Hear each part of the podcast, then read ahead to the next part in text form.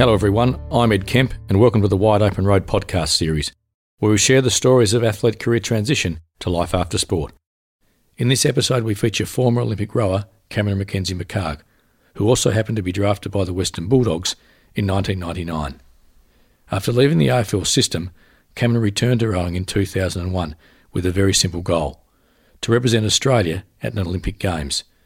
He rowed for Victoria and Australia for 12 years, winning multiple World Cup and World Championship medals. In fact, he still looks fit enough to be rowing at the elite level even today.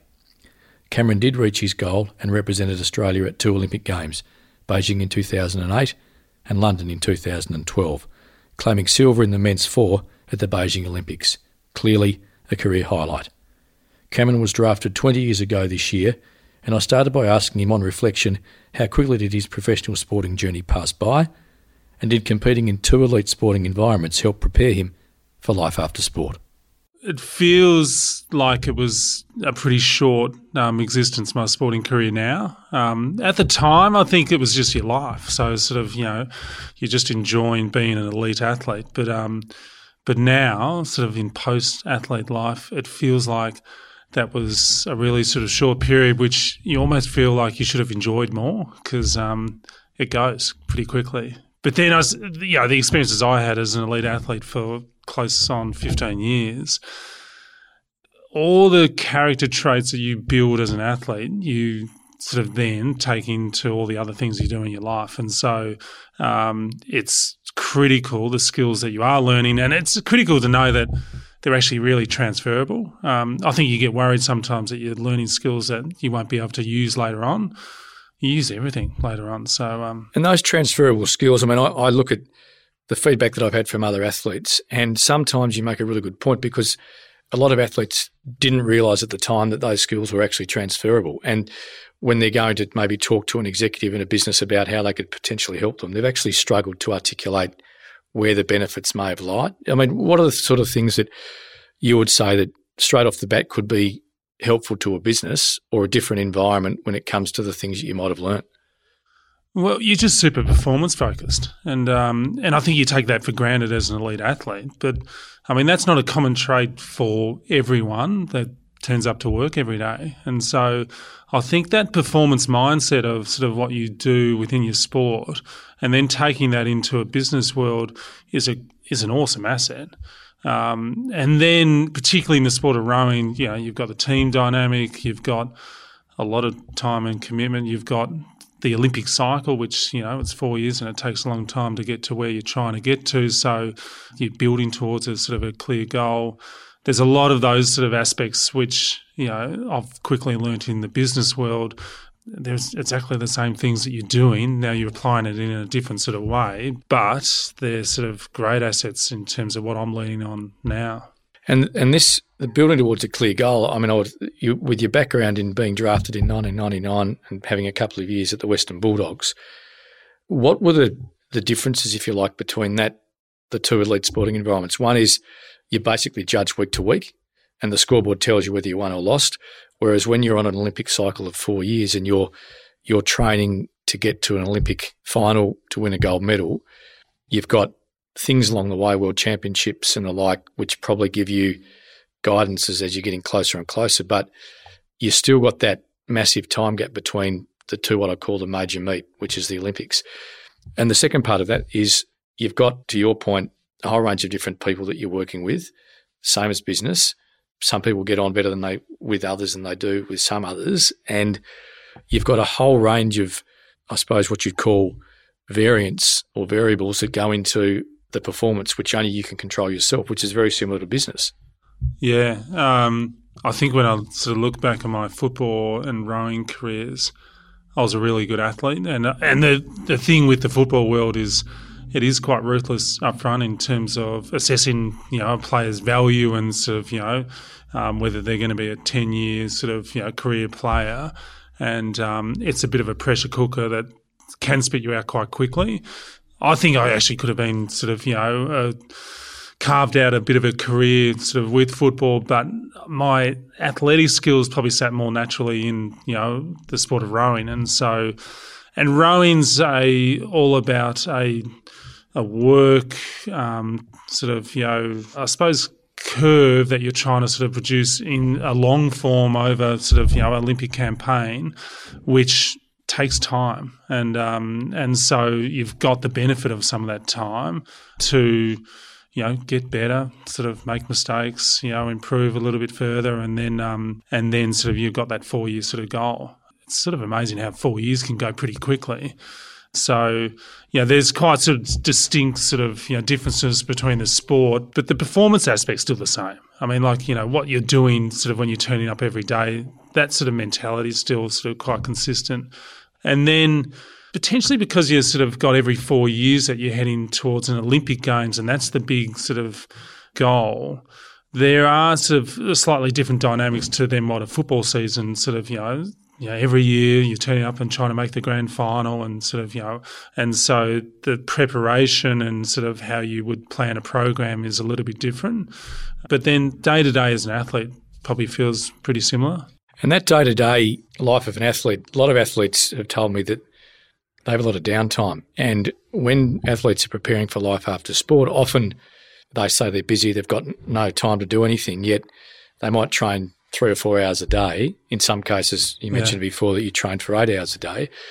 But how do you think you used your downtime to help you get to where you are now with respect to running your own business, developing a, a really interesting line of performance apparel? But what were the stepping stones and the things that you did to help you get get to this point when you're actually in sport? I was always of the mentality that you had to switch off. And for me to switch off, switching off is sort of find something else to think about and do.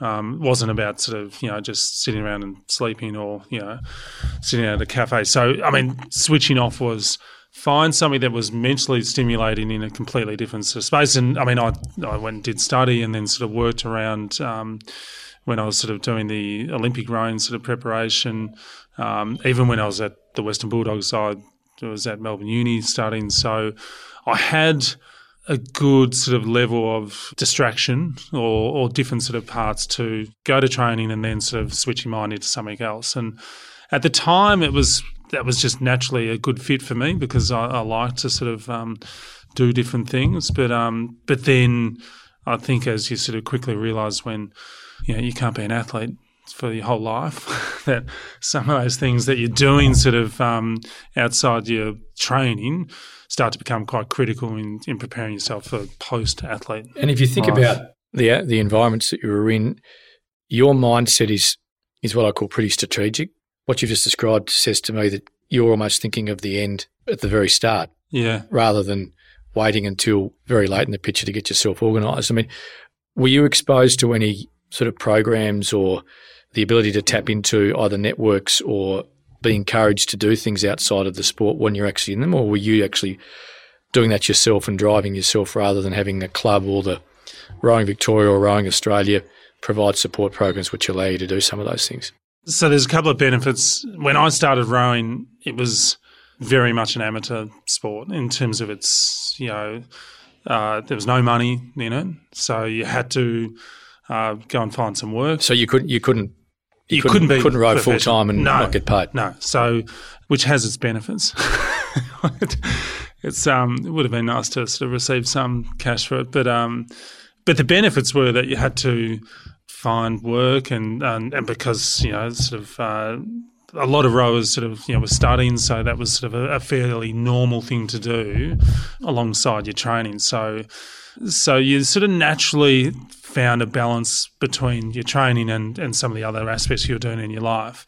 It's funny, like when I, and in terms of people there to help you or there was people there to help you because they had to sort of carve out the same path in terms of balancing work and, and sort of high performance sport. And so there was plenty of people with experience. And then I think some of the groups like the VIS and Rowing Australia started to realise that – that balance thing was really important. And then also the post athlete life, trying to, you know, get sort of athletes through with something to go on with was something critical to actually sort of uh, have longevity in the athletes because, you know, if you sort of knew that you had nothing to go on with, um, you might finish your rowing career a little bit quicker so you can then sort of get on to the rest of your life. And that, that ability to switch off, not necessarily, well, physically, obviously, but from a mental perspective, just to have another focus, would that, have, do you think that helped you maybe stay in sport longer because you weren't focused 100% of the time only on rowing? Yes, definitely. It's funny when I reflect now, and, and this is sort of something I'd probably sort of advise some athletes is one, make sure you are doing things that you're going to be able to go and do post athlete life. But two, make sure you enjoy being an athlete. You know, it's such an awesome privilege to go and, you know, represent Australia at a World Championships or Olympic Games. And I think when I reflect back on the last Olympiad, I was 32 when I finished at the London Olympics. I was feeling, I think that I, you know, I was getting to that age where I needed to make sure I was doing sort of, you know, things around work and, and at times I probably got too focused on, you know, worrying about the other things that sort of sat around my athlete life, as opposed to just going, I'm an athlete today, um, and then you know, obviously doing things that are going to sort of allow you to go on with your life afterwards, but just enjoy being an athlete because it's an awesome thing to go and do. Do you think that a lot of athletes, and obviously AFL is an interesting one purely because you've been in that environment as well, and you know it's a pressure cooker almost twenty four seven for three sixty five days a year, certainly in Victoria.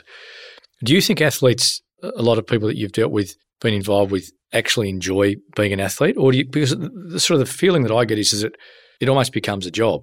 Yeah. And sometimes, you know, we have shit days at work, Yeah. and sometimes, you know, if if there's more of those days than there are good ones, you probably got to think about what you're doing.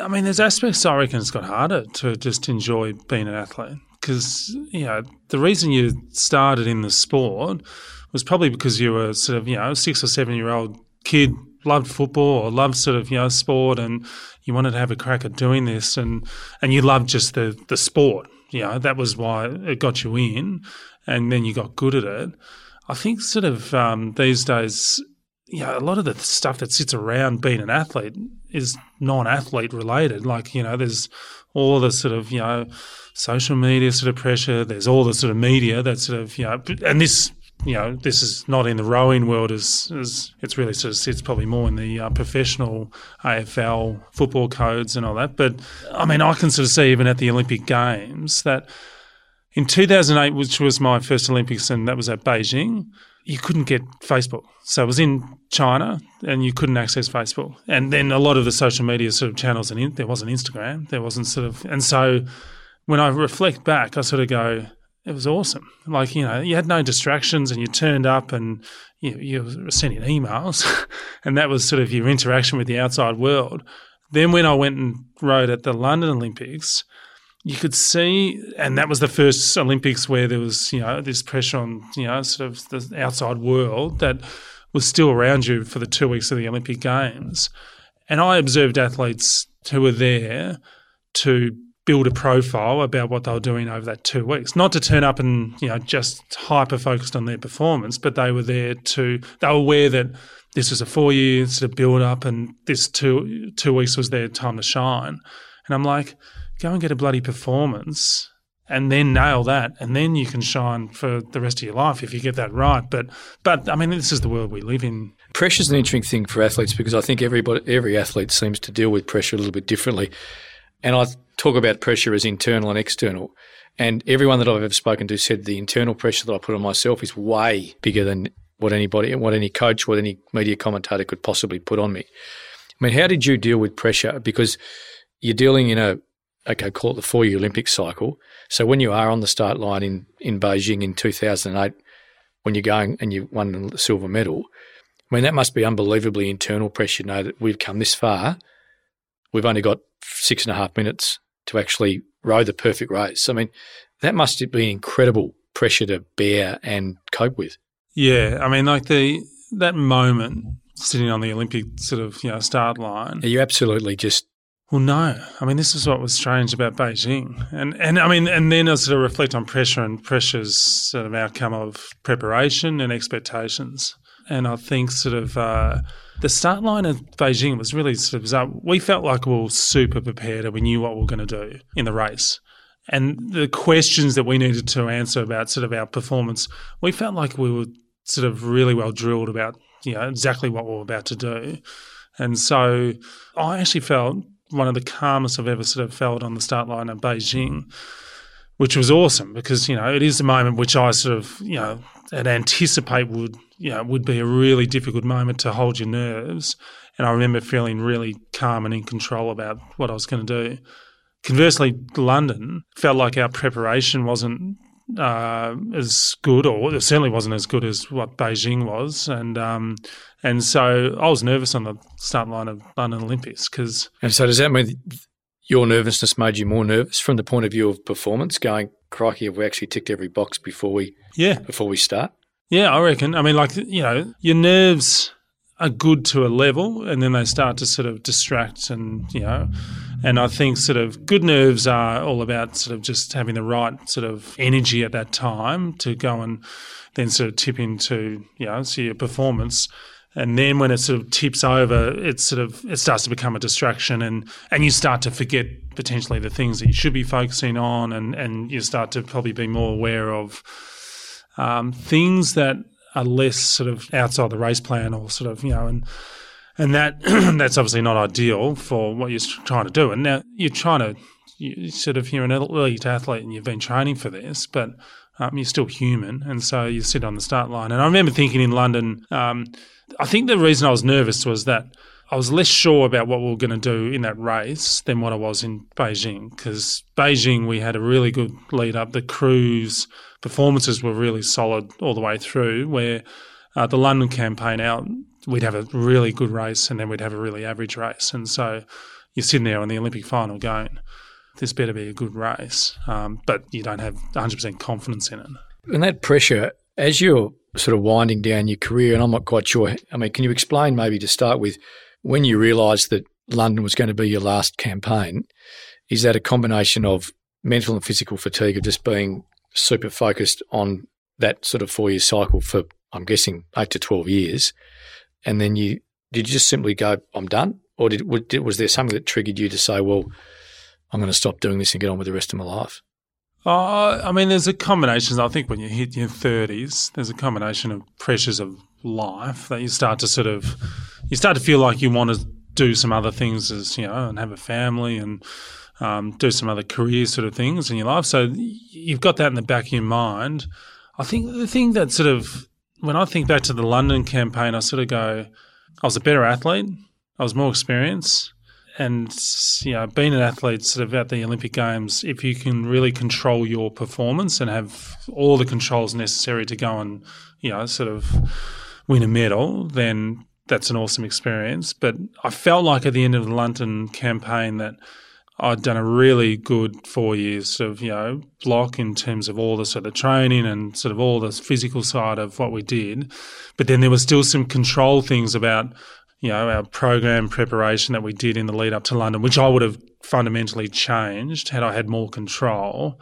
And then you sort of go, well, it's four years. Do you want to go through another four year cycle where you might have some really solid performances and then um, in the Olympic year, um, not sort of feel like you got full sense of control of your performance. And and I think that I mean, and then I'd I'd been an elite athlete for 15 years, and I felt like I'd lived and enjoyed and had a journey, which was, you know, when I think back to being a kid and watching your first AFL grand final or sort of Olympic Games, to do the 15 years that I'd sort of got to do, that was my dream. And so, you know, um, I would have loved to have, you know, won more medals and sort of done, you know, a few more things. But um, I certainly felt like I extracted all the sort of enjoyment of an athlete journey out of those 15 years. And then if you if you take that, you finish rowing, and then you've got university qualifications behind you. You've already been working.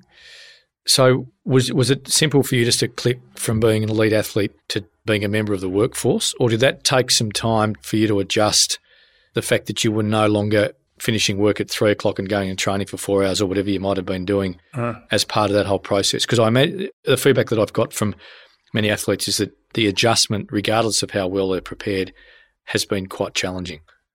Oh, it is. I mean, and, and I think anyone that says that it was easy is an exception to the rule or line because um, it's it's bloody hard. And tell, tell me some of the some of the things that you found hard to adjust to, Cam. I just think sort of you know there's a there's a world that you've been a part of and and you've got to a level where you're very good at what you do. Um, you get recognised. You can track your performance really sort of you know clearly. So I mean that was a sort of big thing in rowing is that you you really understood your performance every day and what you're sort of producing and and you know you're doing something you sort of love with you're training with your mates every day and it's just it's an awesome sort of life and then you step into a world where um, a lot of the sort of skill sets you're starting from scratch in terms of your experience, and you'll get a little bit of recognition for being an athlete, but then the next day you rock up to work and the conversation's changed and no one really cares that you went to sort of you know the Olympics and you got to get to work and, and do some of the things that um, you need to do on your desk. And, and, and does that mean that this issue about performance and the fact that in rowing you're being you're being tracked every day, and that kind of transition to understand that well, some of the things that you do in a you know in an office or at a business, it might take six months, twelve months, four years to actually get a reward. Probably very similar to rowing. I mean, whilst you you you, you you know you're competing in World Cups and World Championships, Olympics is the goal. Yeah, and so similar with respect to changing the culture of a business or launching a new product. You know, you might launch the product, but it might take 6, 12, 18, 12, 24 months for the product to actually gain traction. Yeah. And, and, the things that you're doing to gain traction. Did you find that quite challenging? Yeah, and more so probably because in rowing um, and in that sort of athlete life, you've probably got sort of uh, more obvious measurements on your day to day performance. So there's there's clear indicators that you can go and sort of see what you're doing. You know, is this better than what you did last year or the year before? And so that's sort of really clear and obvious to you. Whereas when you transition to that work sort of life, you'll do a lot of stuff in your day where you have no idea whether this is you know on target. You have no idea whether you're really adding value to sort of an end goal somewhere, but um, but you're busy, and so I suppose that understanding of exactly what you're doing and then sort of what performance you're actually doing at that time, and if it's heading to the right place is you know, you don't have the landmarks that you had in sports. So, um, so that's sort of a hard adjustment to go through, I think. And do you think, and I mean, I see it every day, you know, look, everyone's very, very busy in the workplace that I'm at. And sometimes I think, you know, I'm busy. Am I busy actually making progress here? Am I just busy shuffling papers and, and maybe doing things that aren't that productive?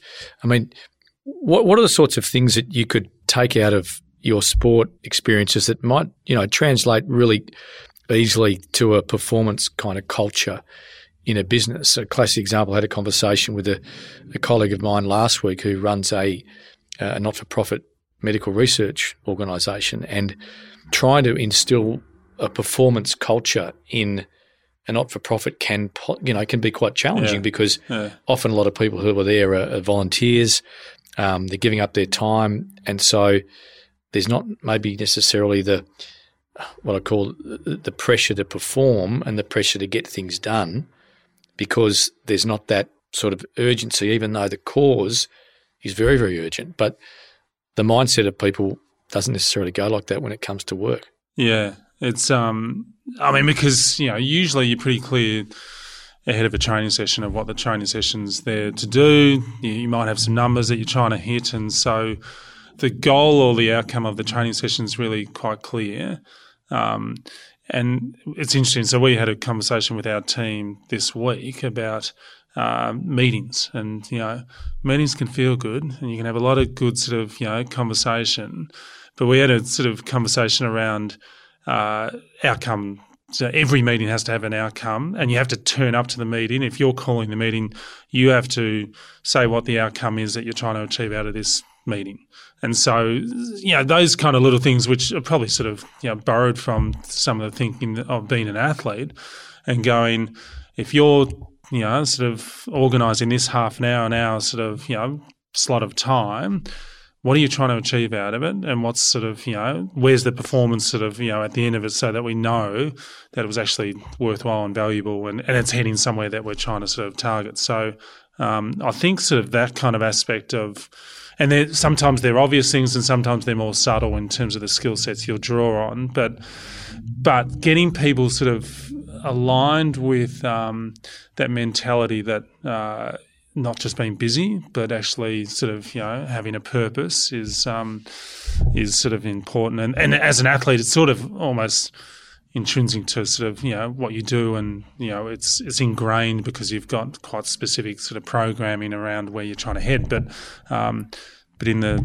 business world, you know, it's not as clear and obvious sometimes, and so you need to do things that sort of you know make it uh, more sort of you know I suppose um, performance focused in terms of what you're trying to do.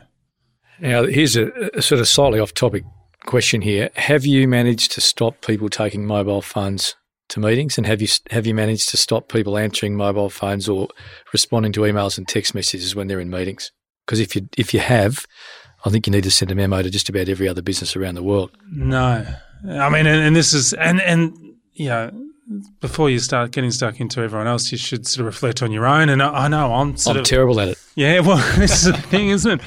And I mean, this is sort of it's interesting, sort of transitioning to you know building a business and running a business, and yeah, there's a lot of stuff that you take from an athlete into you know what, what I'm doing now, but but there's other stuff that you know, we've got sort of you know, so many hundreds of things that sort of pop up every day that we've got to try to be across or, you know, sort of um, put to a side and sort of focus on later or but I mean, I found that really challenging in terms of just the prior, actually prioritising what's important and what's critical, yeah. and what can be put aside. My my late mother-in-law said to me once, I could have worked twenty four hours a day, seven days a week, three sixty five days a year, and I could never have got everything done. So I didn't try. I just focused on the issues that I knew were absolutely critical and needed to be done, and the rest would just have to wait. Yeah, uh, I mean, and I suppose as an athlete, you sort of go, well, like I should be good at focusing on specific goals, and and you are, but as an athlete and in a sport, those goals are, as I was saying, far more obvious, and where you're trying to get to is far more obvious. And but you can also track them, and you can track your them. progress as well, and you have less sort of you know outside things coming into your environment that are going to sort of you know throw you off course. Where I think in the business world, I mean, you can sort of have this clear idea as to what you're trying to do on that day or in that month. And then something comes from left field where you, for the next week, you might have to get the team around just focusing on purely that. And and that sort of adaptability and distraction and how you handle that is probably something I've had to sort of you know learn and um, and sort of get a lot better at because you know I'm good at focusing and I'm good at sort of when I'm really sort of targeted on something. Um, what I've had to learn to do is you know be more adaptable about sort of things that are outside of your control and then how you deal with it.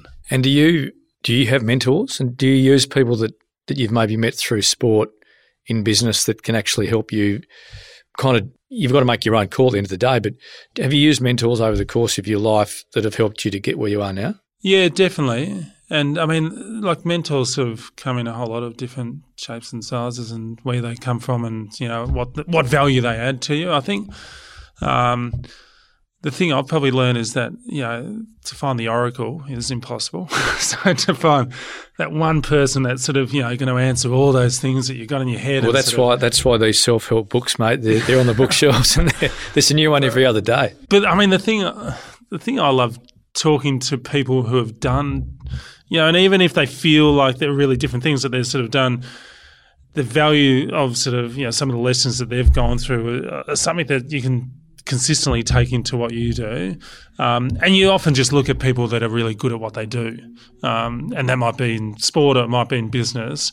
Conversations with those kind of people, you'll learn, you know, sort of two, three, four things out of that conversation alone that you'll be able to sort of apply. And um, and so mentors, I suppose I haven't got a consistent mentor, but I talk to a lot of amazing, cool people that do awesome, you know, things at the top of their game, and I love you know those conversations because you sort of you're always learning from those people as to how to do things better. We'll get on to 776 BC for a second. Sports apparel company started by yourself and your wife. Can you explain why you came to doing this or how you came about doing this and just briefly the things that you've taken out of your sporting experiences, which are clearly very, very, very transferable and relevant to what you're doing. Yeah, so we, um, I think I had a natural sort of energy to try to start my own business. Um, You're quite a curious person, aren't you? Curious person, and even you know, I suppose reflecting on that control element. I love being in control of your performance. Then, sort of running your own business and and building something from the ground up was really attractive. Completely naive to the work that went had to go into it, but um, but you needed to be naive to start a business and. And then, in terms of sports apparel, like I'd obviously worn a lot of sports apparel, a lot of Lycra over 15 years, and um, saw that there was some opportunities to probably work with athletes um, more closely in, in some of the sports and and look at the sort of real performance details, sort of aspects of of garments and and and products that are going to help them improve their performance we also looked at the category and and sort of saw that there was probably a really good category to you know step into and uh, there's a lot of energy around health and well-being. Everyone was starting to look at exercising sort of more regularly, and, and that went from the you know obviously the athlete to the everyday sort of person. And and um, so when we first explored the idea of this you know business in this space, um, the categories changed significantly. Like, you know, there's a lot more energy and players in the sort of space that we. So you mentioned control and you mentioned outcomes before. As you've gone on your journey with 776BC and you're the CEO, co founder, how have you dealt with what I call the, the delegation and actually letting go of some of the control in certain aspects of the business to ensure that you can focus on the strategy, which to my mind is, is directly transferable and relatable with respect to a four year Olympic campaign? You don't have to try and, you know, jump on the ergo for the first time after a year off and expect to do your best possible performance. But it's incremental. So how have you you sort of looked at that and maybe drawn on some of your sporting experiences to allow other people to get on with things that whilst you focus on maybe the bigger picture or, or, or a specific element of, of the business? Yeah, I mean, look, when you start off, you're doing everything. Um, I mean, and so you naturally sort of fall into not a trap, but like you, you're doing everything. So then when new people come in, you have a tendency to probably, you know, sort of try to do everything that they're supposed to be doing. Um, like I, I, think sort of naturally I'm quite comfortable in getting good people in and, and allowing them to run parts of the business.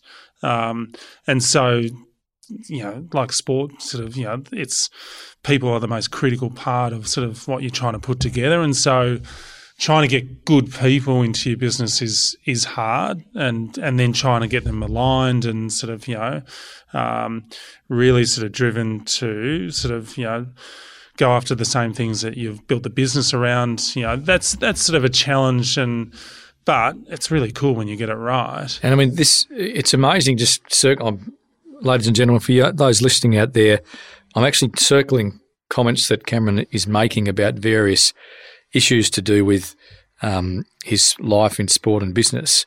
A couple of ones I've circled clarity, control, people, and alignment.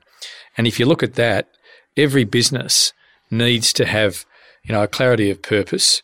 Uh, there needs to be some control around exactly what people are doing and when they're doing it. The people side of things is, to my mind, the whole issue around how numbers are produced. You can have a great quarter, a great year, a great decade, but the numbers aren't produced by a fluke. They're produced by really great people that have con- clarity, control, and are all li- aligned. So, I mean, it's actually a really interesting point that you make, Cameron, because all of these things that you've just mentioned are completely transferable across any business and pretty much every sport you could think of. Yeah, that's true, isn't it? I mean, and that's the thing that sort of I think athletes should draw some comfort out of is that what you train for for 15 years, um, those things that you're training on, uh, they sort of transfer quite quickly, and and they're really valuable assets to a lot of businesses and a lot of people out there trying to get good people on board. Um, and so, um, I mean, and it's interesting. Like we started the business and had this mentality that uh, we're just we're going to be very athlete centric and we're going to employ a lot of athletes, and, and that's sort of going to be the core of our sort of workforce. The thing that I've sort of discovered is that um, you don't have to just employ athletes. There's a lot of you know great people out there that, um, and athletes. You know, some athletes are really good at sort of transferring that sort of skill set into sort of the business life, and then um, you know they're they're normal people too, and others sort of you know uh, you know get distracted by you know other sort of things that aren't as easy to sort of fit into what we're trying to do within this sort of business. But um, but yeah, it's the people game and sort of and then building that alignment and I've seen it when it doesn't quite sort of, you know, go sort of, uh, it's not quite a neat fit. And then I've seen it when it works really well. And uh, it's like a sort of a rowing team. It's awesome when it starts to really line up and you've got great people, with really good skill sets and, um, and skill sets that you're sort of, you know, nowhere near sort of able to achieve in what they're doing in their space. Um, but as part of the whole team, it's just, um, it's really cool when you start to see those pieces come together. In your career to date with 776 BC, have you ever had to let someone go? Yeah. And tell me about whether you use some of the sporting experiences to maybe help sort of inform you as to how you might deal with that. Because I'm assuming that you've been involved in crews where either you've been cut or you've seen teammates being cut. AFL lists are, you know, from one year to the next, I think they're turned over by 10 or 12%. So there's a lot of people every year in elite sport, which are who are potentially forced into retirement, not because they choose to, but because there's not another gig for them somewhere else. So, how's that sort of maybe informed the way that you might go about letting someone go who might not necessarily be exactly the people or the person you're looking for? I think, um, I mean, it's first and foremost, it's tough. it's like, it's not enjoyable when you sort of um, get to that stage where you, you're sort of fairly clear that uh, you're not sort of aligned, and and then you've got to be quite objective. The other thing too, I think that's important is you have got to try to sort of look um, beyond the emotional sort of part of you know what you've got to you know navigate through in that sort of process um, to you know just step beyond and, and sort of think about what the business needs and uh, and then sort of almost look six twelve months you know time and sort of what you're trying to sort of really target to do as a team and and is there a sort of good fit? And, and one of the things I look at too is that if you get the culture right and you get the real vision right not everyone's going to you know want to be a part of that.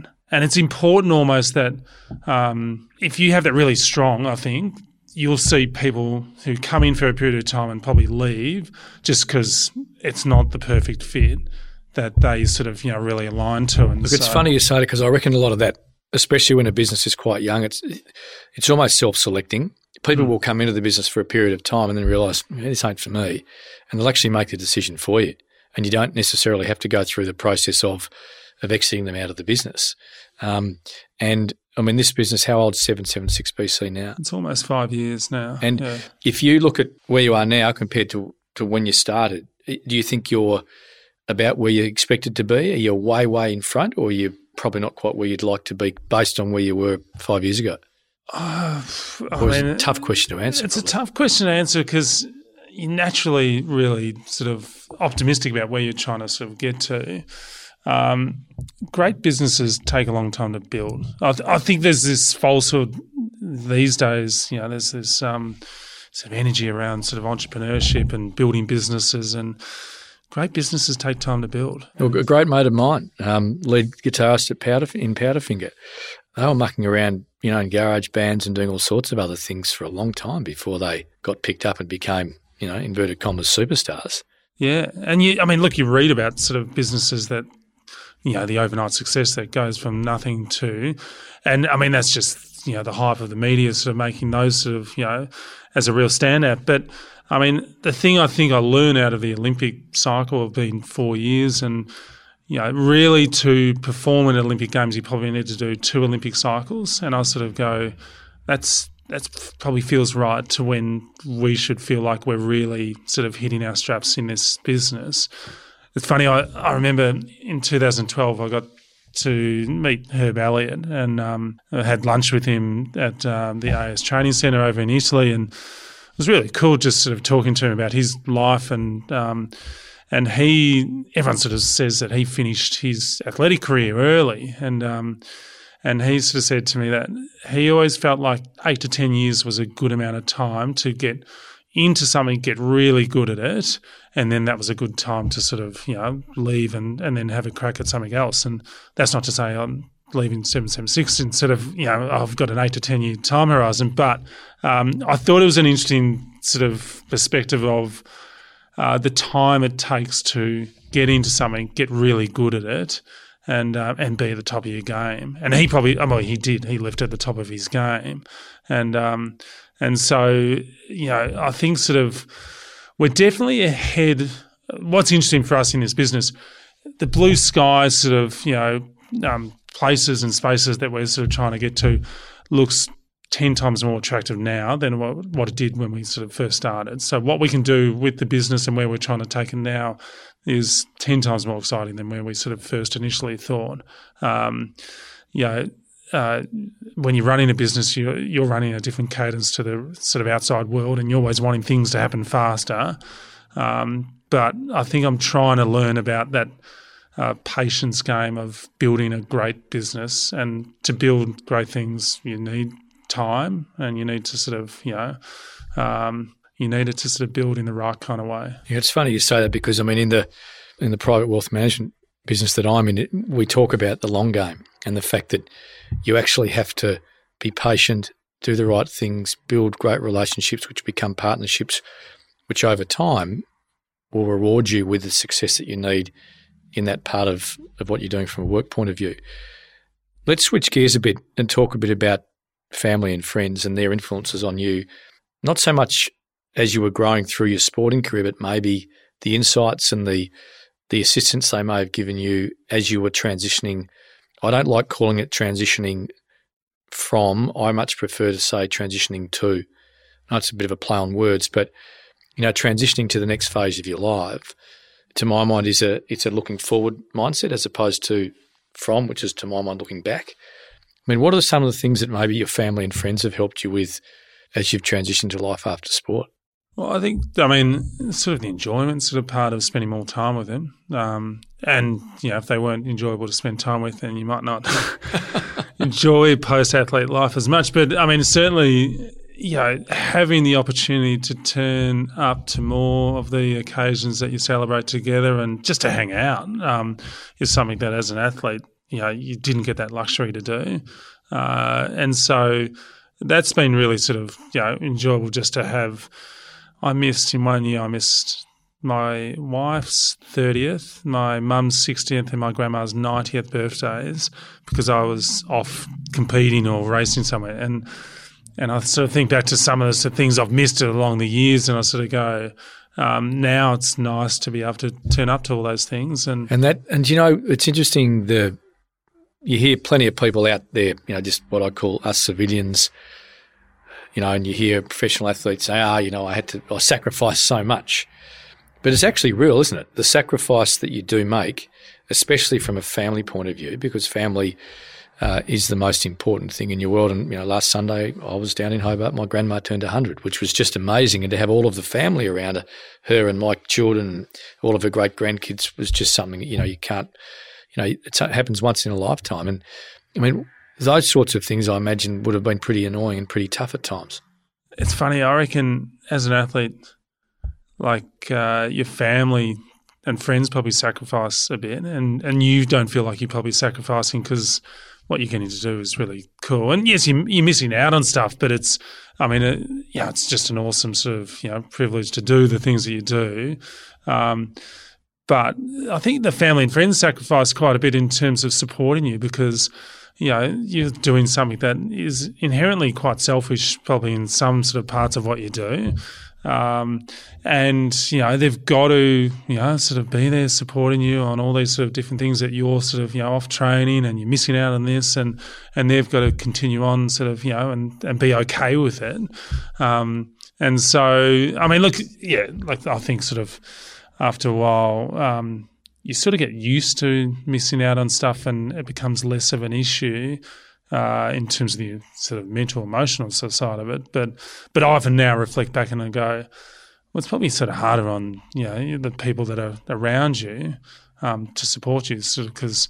because uh, you know they adjust their lives to you know to be there as a support for you, and with that support that a family unit gives you, what about the support that maybe the you know, your cohort of fellow athletes, whether it be in the AFL system whether it be rowing. I mean, were there times when you could speak openly to colleagues about uh, your concerns about a particular issue to do with a crew or about the fact that you were thinking about what's happening next? And certainly from the, the transition to life after sport, in your experience, were, were people that you were involved with focused on on that part of their lives, even though they were still very well engaged in the elite sporting environment?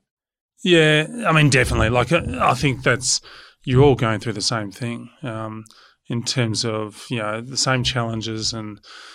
And even from sort of the outside of, you know, um, some people look like they're coping brilliantly and, you know, they've got all this set up and they've got a new job or whatever it might be. You go have a catch up with him and it, you're having the same conversations about it being a real struggle. And so I think sort of first and foremost, um, just being able to talk about it and talk about talk about it to people you can relate to because um, it's very hard to have the same conversation to someone sort of you know a colleague at work. They have no idea sort of in terms of that transition. Um, they might sort of understand you know it's it's quite a significant change, but um, being able to talk to the you know athletes going through the same thing, I think is is just one of those key pieces that you should just try to get yourself outside of the comfort zone and just consistently do that. Because again, it might be a great support for you, or you'll learn a few things, but it, will definitely probably be a great support to the person uh, on the other side of the table. And, and do you think that sports do the transition piece well? I mean, in your experience, I mean, because I look at the way that um, a lot of sports and, and, sporting codes have, you know, there's been a massive uptick in uh, the prevalence of mental health issues, and then then the if you like the reactive side of actually putting plans in place to provide support. Um, life after sport, if you look at the journey I've been on the last 20 or 25 years, which goes back to when a friend of mine was cut from an AFL list and they essentially just left him on the street back in about 1980, 1994 or 95, to now when there is, you know, a very uh, highly engaged AFL Players Association. You know, you've got the Australian Cricketers Association, you've got rugby league, rugby union, and all the other professional sporting bodies that have the ability to fund these types of programs. But do you think they're actually making a difference? And do you think that they are really getting the outcomes that, that athletes and the codes would want? I think it's at the starting point. I mean, the, the, the great thing is is that uh, there's there's a huge amount of awareness about it now. So that transition sort of period, um, I don't think anyone is now sort of going, "Oh, you'll be right, just figure it out." Um, and so the awareness has changed completely. But then you're sort of still at the starting point in terms of how effective that is, because I think everyone on both sides is still trying to figure out what's the most effective way to transition someone who's been super focused and high performing in this space and into another space. It's and I mean it's a case by case. It's I mean know. it's a personal thing. I mean you were educated at a private school, um, and then you've got that spread of private school education all the way down to uh, to maybe some individuals that haven't had that privilege and haven't had that opportunity, and they may have left school, you know, at fourteen or fifteen, uh, and are thrust into that world which they're really good at, and maybe they think they're that's the only thing they're ever good at, and they've got to put all of their time and energy and effort into that that pursuit, and then you know, to your point, the fifteen years went pretty quickly, and then holy moly, you've got to spend the rest of your life. You know, you, you're going to have probably 50 years on the earth once you finish sport, unless you're, you know, you can play it into your, into your well into your, into your mid midlife. So that, to my mind, is the most critical issue that we'll ever deal with with transition is that ability to every person, no matter what their backgrounds are, focusing on what happens when they finish early, as opposed to waiting for the excuse my French, the old shit moment when it's done and they've got they've got no idea what they're going to do. Yeah, yeah, and it's um, and that's the thing. That moment is still going to be there, but then it's about you know the options of okay, I can talk to this person or having some answers as to what's the next step. Because often that I think that's sort of almost the hardest thing is, and I know it's changed significantly from when I was an athlete. Um, and you still look one, but look like one, by the way. Yeah, well, don't put me on the row machine because you'll find out that I'm a fair way.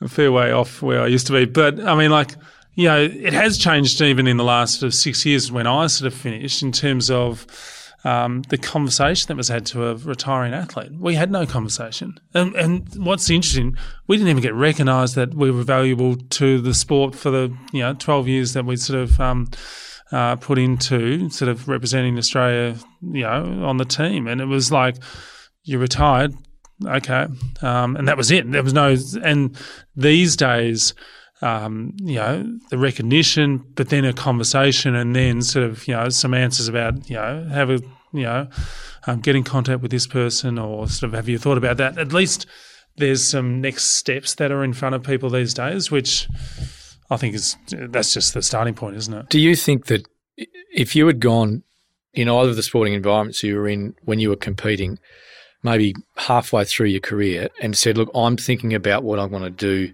post sport," do you think that would have been a positive or a negative? Because I mean, you see, you hear all the time of, you know, coaches and you know elite elite sporting managers and the like. Their focus is really on winning, and nothing nothing should ever get in the way of winning. And if it means that the athlete is not focused 100% on winning, maybe they shouldn't be there. And that potentially can be a an inhibitor to someone going up and saying, "Look, I want to focus on or spend a day a week doing a part-time job." And I mean, I think this is the it's always going to be the challenge of high performance sport, isn't it? Is but is, not it crazy though? Because yourself mentioned earlier that having a focus outside of your sport helped you perform better. There's plenty of research out there, and one of my, your previous or fellow interviewees, uh, David Parkin, has been big on this for 45, 50 years. Get the balance right inside and outside of your sport, and you'll actually get better outcomes on the field. Yeah, I mean, and that's the thing. Like, there's there's so much knowledge and evidence about that sort of balance, you know, producing longer sort of term athletes in the sport. So, and if you've got a great asset, and you know, athletes are all about sort of, you know, you're investing in them and you know, and then if you're able to produce a five-year athlete, ten-year athlete, you know, compete at four Olympic Games, I mean, that's an awesome sort of um, uh, athlete to carry through for that sort of amount of time. Um, and then, so there's considerations that need to sort of sit around that. I think that the challenging thing for the sports is, and sort of to your earlier point about you know, a lot of the people in sport and high performance sport about getting a result, and they should be. I mean, that's their that's why they're employed to go and get, you know, medals and results. And so, them having the headspace to then sort of consider about an athlete's outside career, um, it's where the sports need to sort of bring in these other roles that are looking after those parts. And they're certainly doing that now. I mean, most elite sporting environments, certainly the bigger codes, have got player development managers across all the different you know the clubs, and even at the at the headline um, at the code level, they've they've got people that are involved in that as well. I think. Um, I mean, out of all the years that I sort of trained, competed as an athlete, the Victorian Institute of Sport were probably about the best at it in terms of understanding that they were really high performance. And so it was really sort of focused on the athlete's performance. But you really felt like that that was at the center of what you're trying to do. And then around that, there was a lot of um, people and sort of services that sort of were there to assist you to do some of the other parts of your life. And um, and I felt like they did a sort of a great job in understanding that model and being probably sort of a real leader in that space. So, do you think that those types of roles, call it player development or athlete development managers, what sort of benefit would it have actually a former athlete doing those types of roles? Yeah, I, I mean it's because it's you need to be able to relate to. I think that's it's a key piece. Whether they're sort of the person that you're going to, but having a former athlete um, understand the challenges and sort of you know the transition sort of pressure of you know what you're going through. Um, I think that sort of is really critical because then they can relate to you know what you are trying to sort of step through and and then guide you where someone where they're sort of you know it might be um, just their sort of job about sort of instructing you on what sort of course or what sort of you know job you should target. Um, they're probably not sort of tuned into the the athlete mindset of you know um, this is a big deal for me. So yeah. We're going to wrap things up fairly shortly. You've given us way too much time. I'm sure you've got plenty of other things to do with 776BC, but Two final things. The first one is Do you think you're a better person because of the experiences you've had in athletics and, Oh. and in elite sport? Oh, complete. I mean, it's made who I am. So I hope. um, I mean, like you know, I, I just look at all the sort of things that I uh, do in my life now, um, and I owe to you know sort of the sports sort of side of you know and the programs that I was in, and um, so. And and my real strengths are all sort of derived from um, the sports sort of sporting world. So I hope I hope it's made me a good person. And I think I think the interesting thing is is that for whatever reason, there's a lot of negativity about elite sport. You know, however you want to however you want to couch it, but there's also you mentioned the word privilege. You mentioned the word, you know, alignment and connection with a group of people that just like business is going to hopefully get to you get to you your end goal, whether it be winning an Olympic medal or whether it be, you know, becoming a, a worldwide apparel brand. I think the the similarities are actually really, really stark when it comes to that. Final point or final question. What advice would you give to a an athlete who was currently performing in their sport and if they came to you and said, Look, I'm looking to transition to life after sport in the next five years? What advice do you reckon you'd give them? A couple of things. Uh, enjoy what you're doing at the moment uh, as an athlete because because it's one of the best jobs you'll ever have. So just make sure that you've got the headspace to just enjoy what you're doing, um, and then uh, you know, have confidence that the skill sets that you're developing in your sport are going to be really valuable and transferable to later on. But make sure that you're having plenty of conversations with people in the outside world, um, and and do that intentionally with sort of some kind of energy to one work out what you want to do, um, two to build some good networks, and um, and you'll find a lot of answers within those conversations. And so there's no right perfect answer in terms of what you'll want to go and do later on in life, and what are the you know it's the clear steps, but the the quickest way to getting the right sort of you know pathway is to talk to a lot of people, and um, and the the great thing is with uh, being an athlete, you know, a lot of people have coffee with you. You know, they- they'll enjoy listening to your story, and and then they'll share a little bit back in terms of what they do, and so um, you should be able to sort of you know fill out a nice sort of calendar every week, and and almost sort of make that as a bit of a practice of just trying to tap into sort of different people to figure out stuff. So um, yeah, I think that's sort of the, the key thing.